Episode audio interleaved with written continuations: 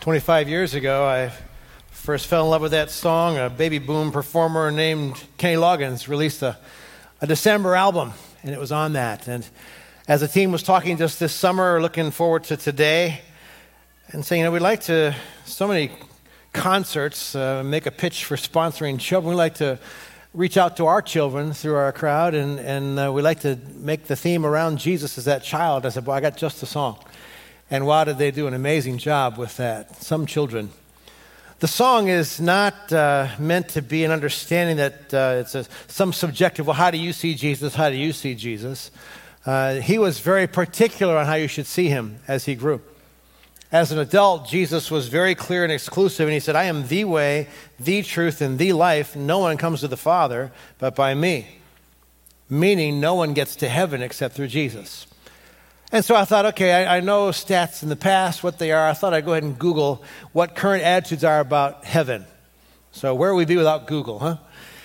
Um, in fact, I was thinking about that, and I thought, you know, Google's 25 years old this year. And if you're old enough, I remember if you wanted to do research before Google, you went to a place called a library, and you looked it up in a magazine or in a book and then you made a copy. You killed a lot of paper, a lot of trees that way. So basically, 25 years ago, none of us did research on anything. Okay, so, but thankfully now Google, we can with a touch of our fingertips or just a thumb, we can look it up. Well, studies show uh, by the Pew Research uh, Corporation that at least 80% of Americans still do believe in an afterlife. 75% of us believe in a heaven. About two thirds believe in hell. It's kind of curious. Uh, but when it comes to believing in an afterlife, the Bible's pretty clear that all of us will spend eternity in one place or another, heaven or hell. It'll be the eternity of our choosing. And so we encourage you tonight, that's why the first emphasis is to make room in your heart for Jesus. That song does tell us or invite us to imagine Jesus in your world, understanding you his humanity. He's like you, he's like me, and that's the point of that. And yet it goes way beyond that baby in a manger. In fact, Christmas uh, doesn't begin and end at the manger. It began way before that, centuries before that, when God saw the condition of the world and that we need a Savior. And so it was prophesied by prophets to great specificity. One prophet, Micah, who spoke over 700 years before Christ was born, said that this baby would be born in Bethlehem. That'd be like a prophet seven centuries ago saying something was going to happen in Vandalia. You know, it's like, no hint of this of Vandalia, we live there, but it's like that precise. At the same time, it didn't end at Christmas. Jesus, as you saw the opening video, he was born to become someone, to show himself as the Son of God, to preach the power, show the word and the power of God, display God's love, but then to die on a cross. The only baby we can think of that was born to die on purpose. He paid the price for your sins and mine on a cross and was buried in a tomb. And death couldn't hold him. He rose from the grave, and before he ascended back to heaven, he promised he'd return. And so, no wonder when that first Christmas happened, if I can read for you from the Gospel of Luke, there were shepherds, the Bible says, tending sheep on, their, on the hillside at night. An angel appeared to them, and, and it says in Luke, do not be, the angel said, Do not be afraid, for behold, I bring you good news of great joy, which shall be for all the people. Turn to your neighbor and tell them it's good news for you. For today in the city of David, there's been born for you a Savior who is Christ the Lord. Now, let me stop there for a minute, just unpack that, because we tend to fly right through that. We hear that quoted, we'll sing about it, we'll watch it in a special, it's in, a, in Christmas cards. The angel said, This is good news of great joy for every one of us, then, ever since, and now. Why? Because the Bible says something that we know intuitively, and that is that all of us have sinned and fall short of the perfection of God. Anybody here never sinned? Keep your hand down. You just don't know it. All right? We've all sinned.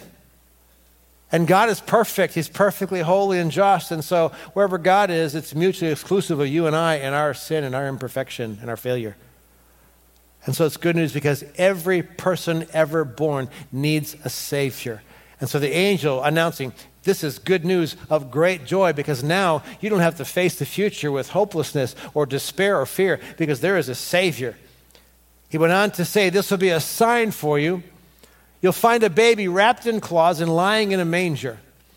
And suddenly there appeared with the angel a multitude of the heavenly host, praising God and saying, Glory to God in the highest, and on earth peace among men with whom he is pleased. Can you imagine that scene?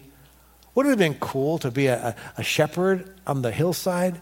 And first of all, to see that angel, I mean, that would just be mind blowing enough. But then an, an entire angelic choir appearing before you and declaring that incredible news. And so, then and ever since, people have had to make a decision. You have a decision to make about Jesus. Most of us have. If not, you will, even if by default. And the question is will you make room in your heart for Jesus as your Lord and Savior. It's why he came. First and foremost, Jesus said, I came to seek and to save those who are lost. Without him, spiritually, you're lost. And so the question for you, if you're living without Jesus in your life as your Lord and Savior, will you make room in your life for him? Some people would think, well, I don't really need him. Some people are under the impression that serving Christ or being a Christian is for people whose lives are broken and they need help. And I'm doing fine just as I am and maybe things are good economically for you financially and the career is good and the family and your relationships and your health and all that's good. But that still falls short of why jesus came. In the gospel of john jesus said i come that you might have life and you'd have it abundantly. And to those of you who are living a full life and it's an abundant life and you really don't think you need jesus i would, I would encourage you to ask the question or wonder is your life full of the right things? There was a guy that jesus talked to and my Bible has three adjectives about him. And if you have those three adjectives now, your social media accounts are like huge. He was rich, he was young, parentheses probably good looking, and a ruler. He was large and in charge. He had it all. And he came to Jesus in a conversation thinking about, okay, what about heaven? What do I need to do to, to inherit eternal life? And when Jesus laid down the gauntlet of decision, the Bible said he walked away and wasn't willing to make room for Jesus. And so, for those of you, life's going well, we don't need an ancient reminder of that. We can look to Hollywood and we learn there intuitively that just because you've got wealth and success and fame, it doesn't make life worth living or satisfy us on the inside. And we see people of, of tremendous fame and success and, and, fortune, their marriages explode, their lives implode, and some of them even take their own lives tragically because they realize I filled my heart with things and my life was full, but it wasn't full of the things that really matter. One philosopher made the statement that the fact that our heart yearns for something that earth can't supply seems to be proof that heaven is meant to be our home. If you've talked to people, and maybe it's you, if you've been honest with yourself and, and, well, you've got it all, but you don't have Jesus, there's still something missing. You can have loads of money, and it's not enough. Loads of success, loads of, and then it makes you insecure. When do I lose it or whatever? It's like that there is a longing in our hearts for something more. And I believe God put that there because He wants you to long for a place that is indescribable, and it's heaven. If that's you, make room in your heart for Him tonight. On the other end of the continuum are some people who are reluctant to make room for different reasons. And for you, uh, your heart is guarded. And you've learned to kind of pull in, and maybe it's because you've been hurt or wounded, betrayed, disappointed. Tragedy has happened in your life, and you just can't take the, the pain of it anymore. James Dobson reminds us that mental and emotional pain is less dramatic than physical pain but it's more common and it's also more hard to bear. The frequent attempt to conceal inner pain increases the burden. It's easier to say my tooth is aching than to say my heart is broken. And so that's confirmed to us.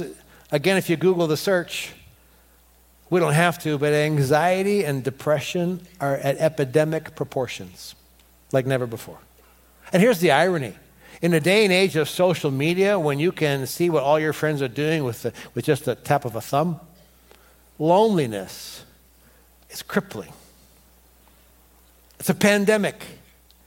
Hearts are empty. And in that, some, instead of throwing your heart open, decide to pull in and withdraw to protect and go into self preservation mode. C.S. Lewis said to keep our heart from being disappointed and perhaps broken, we must give it to no one. Wrap it carefully round with hobbies and little luxuries. Avoid all the entanglements. Lock it away safe, alone, and in the dark. But in that safe, motionless place, it will change. It isn't likely to be broken, but to become hardened, impenetrable, and irredeemable. While this avoids vulnerability and loss, such hearts still long for love. And if I'm stepping on your heart tonight and things that you're struggling with, I beg your pardon. I don't want to make you defensive or angry. I'm not disregarding the pain that put you there. But we'd encourage you that make room in your heart for Jesus because a relationship with Him is the remedy for a wounded heart. Some children see Him. The Bible says that Jesus understands us and knows your feelings, knows your heartache, knows your hurt.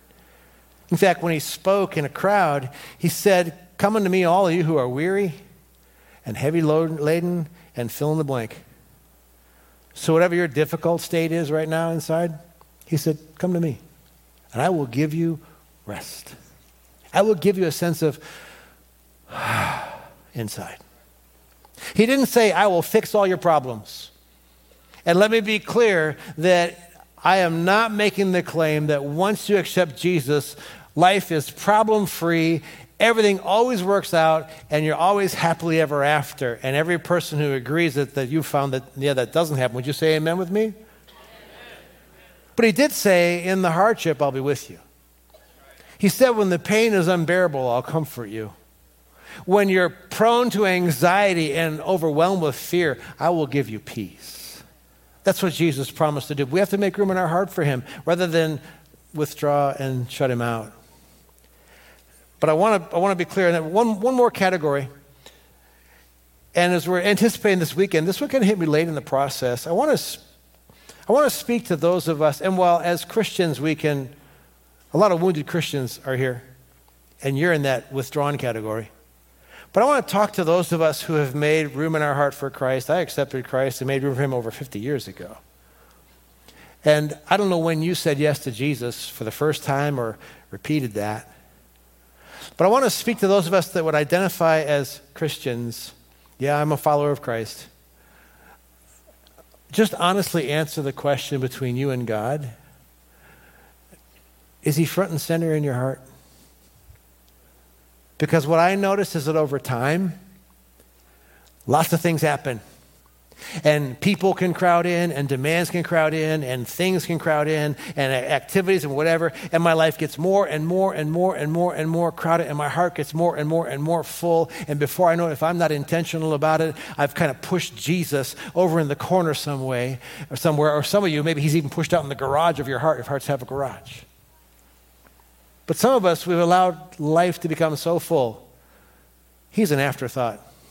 Devotion is an oblig- obligatory, got to get around to it, maybe I will. If you can remember back to the day when he was just front and center and you were all about him and, and you were so enamored with him and you were making a difference and serving him in, in a relationship and all that was thriving, did he ask you to change that?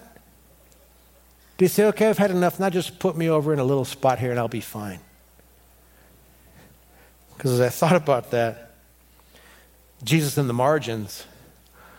I don't think that's where he, I know that's not where he wants to be in your heart. And as we're, this whole evening is an invitation to make room in your heart, believer or not. I want to be clear about one thing because I don't want to do a bait and switch in making a decision. Jesus is not low maintenance. Turn to your neighbor tell him he's not a low maintenance Jesus. Just tell He's, he's not, okay, pray this prayer, ask for forgiveness. Okay, you're forgiven, everything's good. I'll just stand over here until you die. Jesus, uh, Jesus is high maintenance.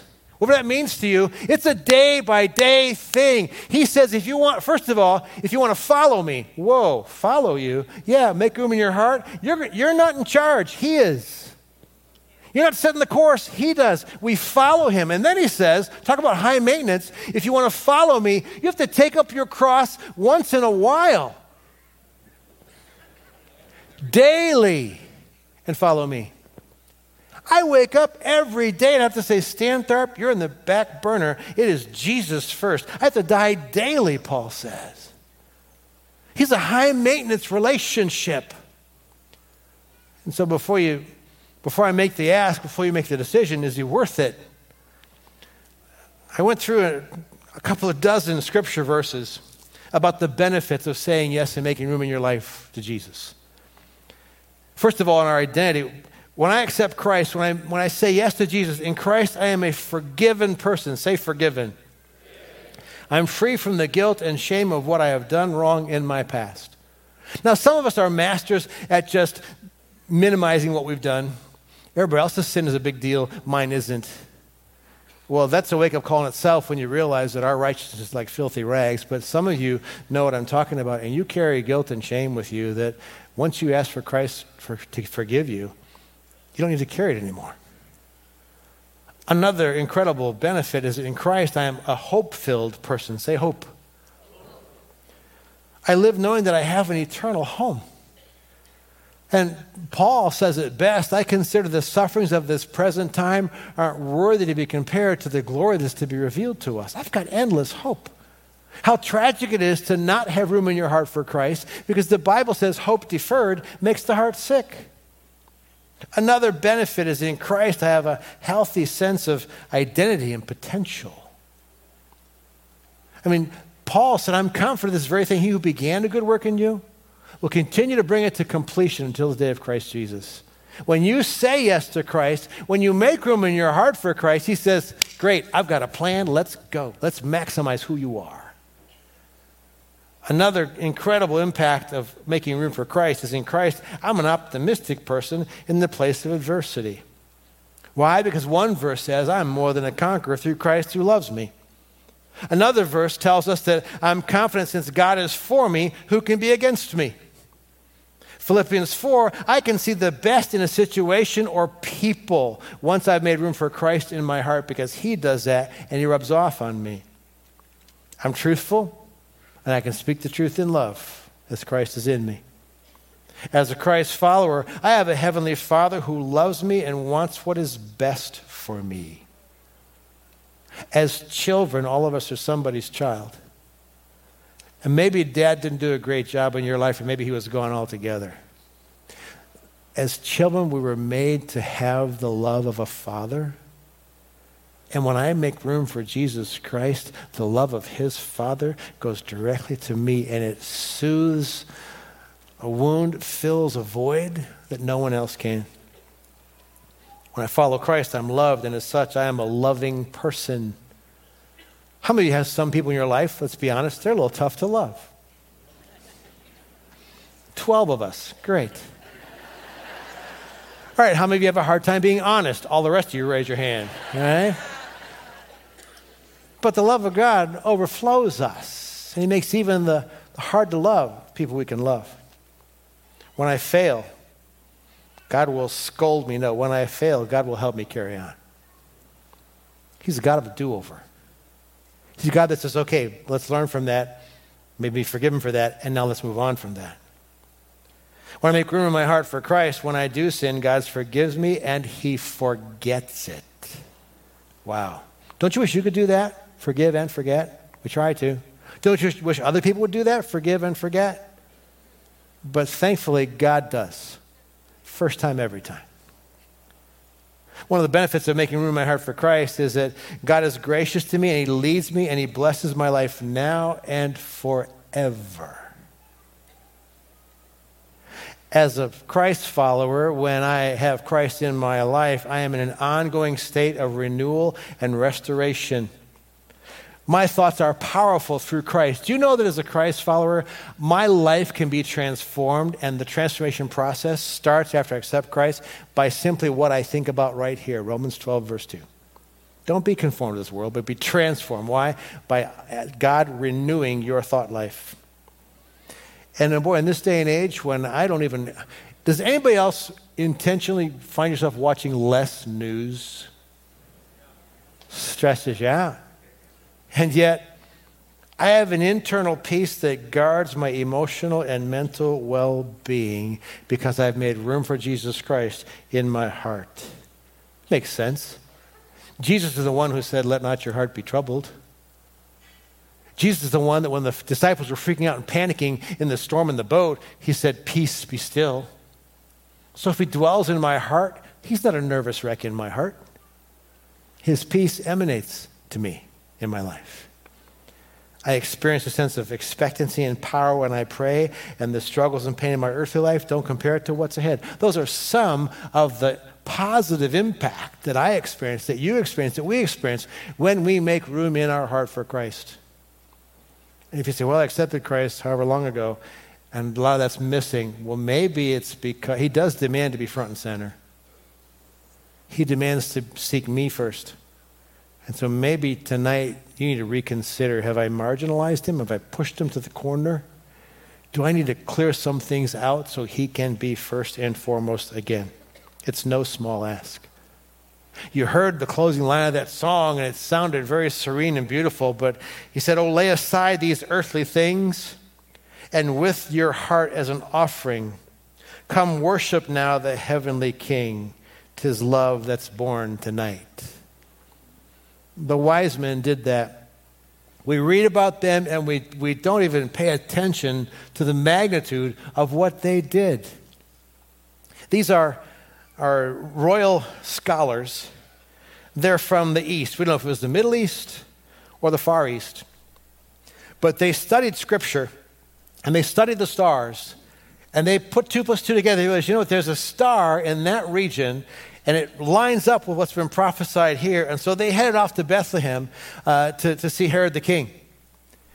And in Luke chapter 2, it says, after Jesus was born in Bethlehem of Judea, in the days of Herod the king, Magi, these wise men from the east, arrived in Jerusalem, saying, Where is he who's been born king of the Jews? For we saw a star in the east, and we've come to worship him.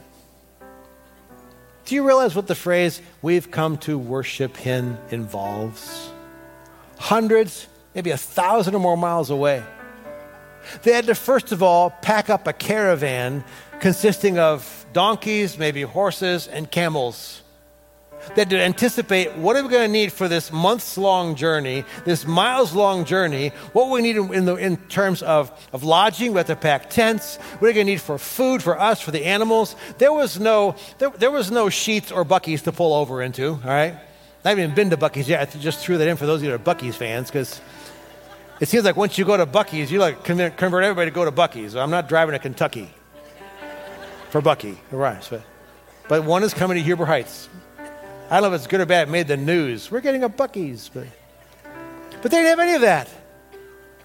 They make this arduous, for we have come to worship him. No pat in the back. And then when they got there, they experienced his holiness and the overpowering, overpowering presence of God. They fell on their knees and they gave him treasures and they worshiped him. Talk about making room for Jesus. But that's been the standard that's been the practice then. It's meant to be the practice ever since and now. And so take a moment as this song is shared and reflect. Do you need to make room in your heart for Jesus? Maybe the first time, maybe you come back to him. Or as a believer, do you need to remake room because you've forced him to the margins? Consider that.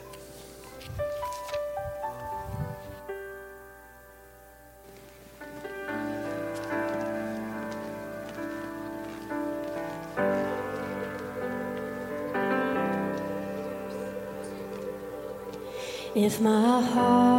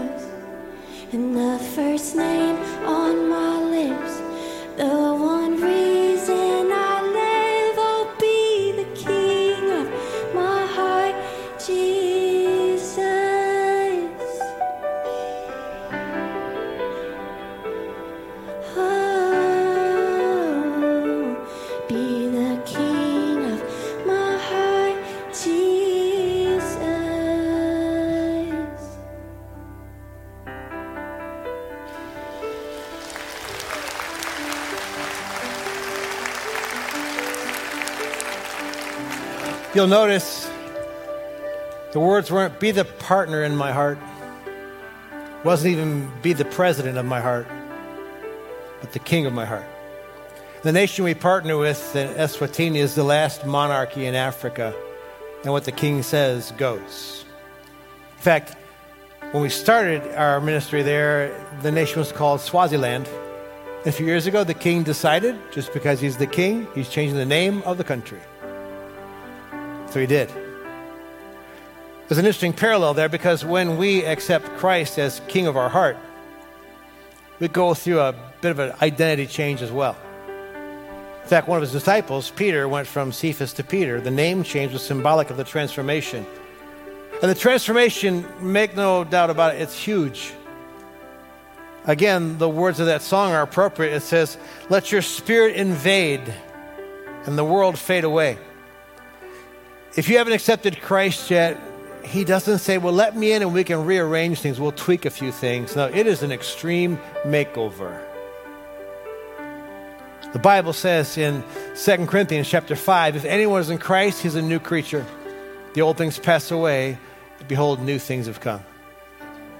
And if you're here tonight and you haven't accepted Christ yet, we invite you, or maybe you did, but you've drifted, you're no longer serving Him, you need to recommit yourself. We invite you to make that decision tonight, as dozens did last night. Say yes to Jesus. Take the risk, it's a little unknown. I surrender my life, and you're in charge. How do you do that?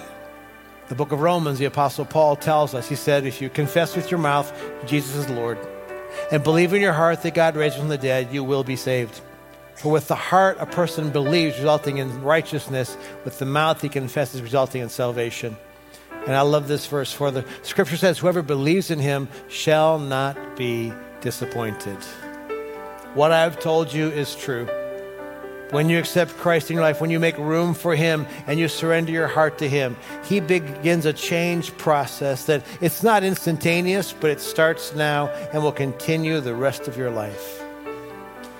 And so I'm going to ask you just to bow your heads with me.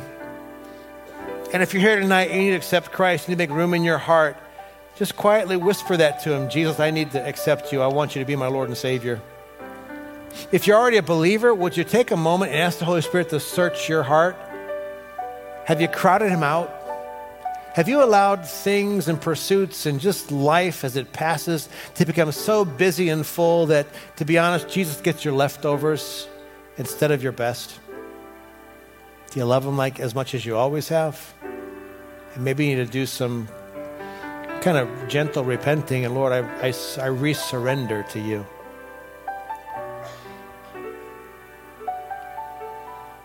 If you're here tonight, I invite you to pray this prayer with us. I'm going to ask everybody to pray it just so people don't feel singled out. It's a prayer of surrender. How do you begin a relationship with somebody? You communicate to them. How do you begin a relationship with God through Christ? You communicate with Him, and we call it a prayer. Would you just say this with me? Dear Jesus, I come to you today. Thank you for being born as a baby in a manger. I thank you for the hope of Christmas. Tonight, I surrender my life to you. Please forgive me of my sins. I'm sorry. Thank you for dying on a cross for me. I believe you rose from, you rose from the grave. I believe you conquered death. And I thank you for promising eternity to me in heaven. From this day forward, help me to grow to know you, to love you and serve you, and follow you the rest of my life. I thank you for hearing and receiving me. In your name I pray. As I pause before we conclude that prayer, I'm just going to ask believers to whisper a prayer of resurrender. Maybe a prayer of apology because Jesus has become such an afterthought or there's so many other things that have gotten in the way. And just ask Him to take center stage over again. Might be a little scary, but it'll be best. Lord, I'm sorry. I get so distracted and overwhelmed and preoccupied and pursuits that push you aside, thoughts and preoccupations. Lord, this Christmas I ask you to be center stage in my life. I resurrender every square inch of my heart to you. Take over, do over, again and again. And thank you for your amazing grace, for your love, for your patience with me, with us. We ask it in your name. Amen. If you pray that prayer to accept Christ, that's the biggest decision you'll make in your life this side of eternity. And we want to help you with the questions that are going to come from that. And uh, so when you leave tonight, we have a packet for you. Uh, in fact, if you'll want to go ahead and shoot that QR, QR code now, you can. But you make a big decision. You buy a car, you buy a house, you get married, you have questions. Okay, now what, what does that mean? Well, when you accept Christ, what does that really mean? How do you begin to follow him? When you leave on your way out, there'll be people at a table. These bags will be just tell them I prayed the prayer, and they'll gladly give that to you to help you along on the next steps of that decision. And then before we close that, I also want to just double back to the opportunity, make room in your heart for one more child. And I'm going to speak primarily to believers now, although those who are not Christians are some of those compassionate people. Compassion kind of speaks an international language. I'm very mindful that God is an accountability God. And someday I'm going to stand before him at the judgment seat of Christ and give an account for my deeds in the body, the Bible says. Not my sins, they're forgiven. But how much of a steward was I of the opportunity and resources and time he gave me? How much did I model myself to be like Christ rather than to be like Stan? And in Matthew, Jesus makes it pretty clear there's a reckoning where he'll say, I was hungry and you fed me, thirsty, you gave me something to drink, I was naked, you clothed me. Jesus' half brother James wrote a, a, book of the Bible, and James said, Here is the litmus test of pure and undefiled religion. It's not religious behavior. He said, The proof of whether or not you got Christ in here is caring for widows and orphans in their distress and keeping yourself unstained by the world. And it almost sounds like a it to say, but you can. You can make that kind of a difference in the life of, a, of an orphan. 20% of the people in Eswatini, the kids, are AIDS orphans. For 90 cents a day, $27 a month, you can sponsor a child. And it's amazing the difference. We just had a team come back uh, that are child sponsors, and they visited several of the churches and they saw the kids. Everyone said, It's working, it's working, it's working. You may never go there, you may never meet them, probably won't. But there's a Heavenly Father in heaven, and His Son are looking to us to make room in our heart for a child. And so uh, you can scan the QR code. I think we have it up on the screen, or we will. It's also on the map that you received. If you're not a QR code kind of person, us, ba- us baby boomers like to do it hand to hand. Uh, there is a table in the lobby. There's our team there. Be glad to talk to you, uh, assist you in making that decision, making those payments. And then, uh, regardless, just to the side of that, the team that just went brought back a bunch of crafts handmade by our partners in Eswatini, and the proceeds will go back to them. So if you'd like to help in that way, you can. So, with that said, uh, the second part of the night is just about to begin, but stand together with us. We're going to celebrate with our grand finale, and you're going to be part of it.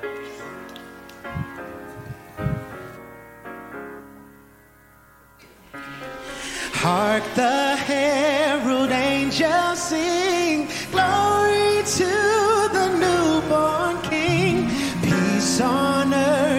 mercy mild, God and sinners reconcile. Joyful all ye nations rise, join the triumph of the sky.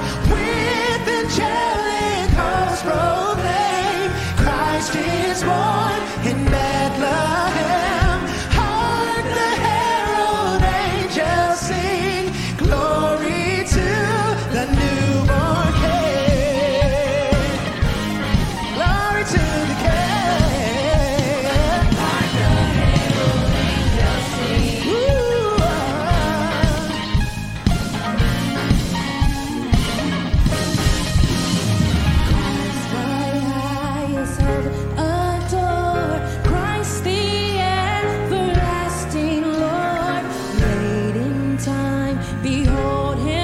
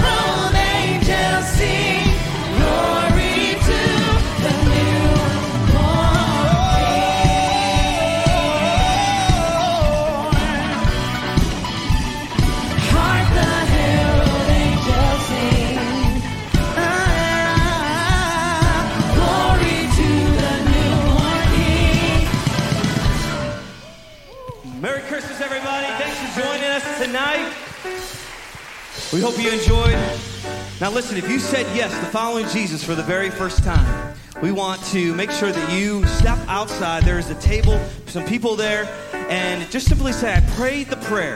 And there's a gift full of resources for you on your next walk, the spiritual uh, journey with Jesus. Also, if you're visiting for the very first time, can we give it up for our new guests tonight? We want to welcome here tonight. Stop by the Welcome Center. We got a gift for you. For everyone else, you received a map as you're coming in. There's so many things all around this campus. Enjoy a few. We love you guys. See you this weekend. And one more thing. From the tech booth to the musicians, backstage, the singers, and our guest leader, Isaiah Templeton. Would you give it up for all of them? Great job. If he looks familiar, Isaiah was on our worship staff several years ago, and now he's at Elevation Worship. So God bless you. Thanks for being here. Thank you guys. Great job. Merry Christmas. Joyful, joyful, we adore thee.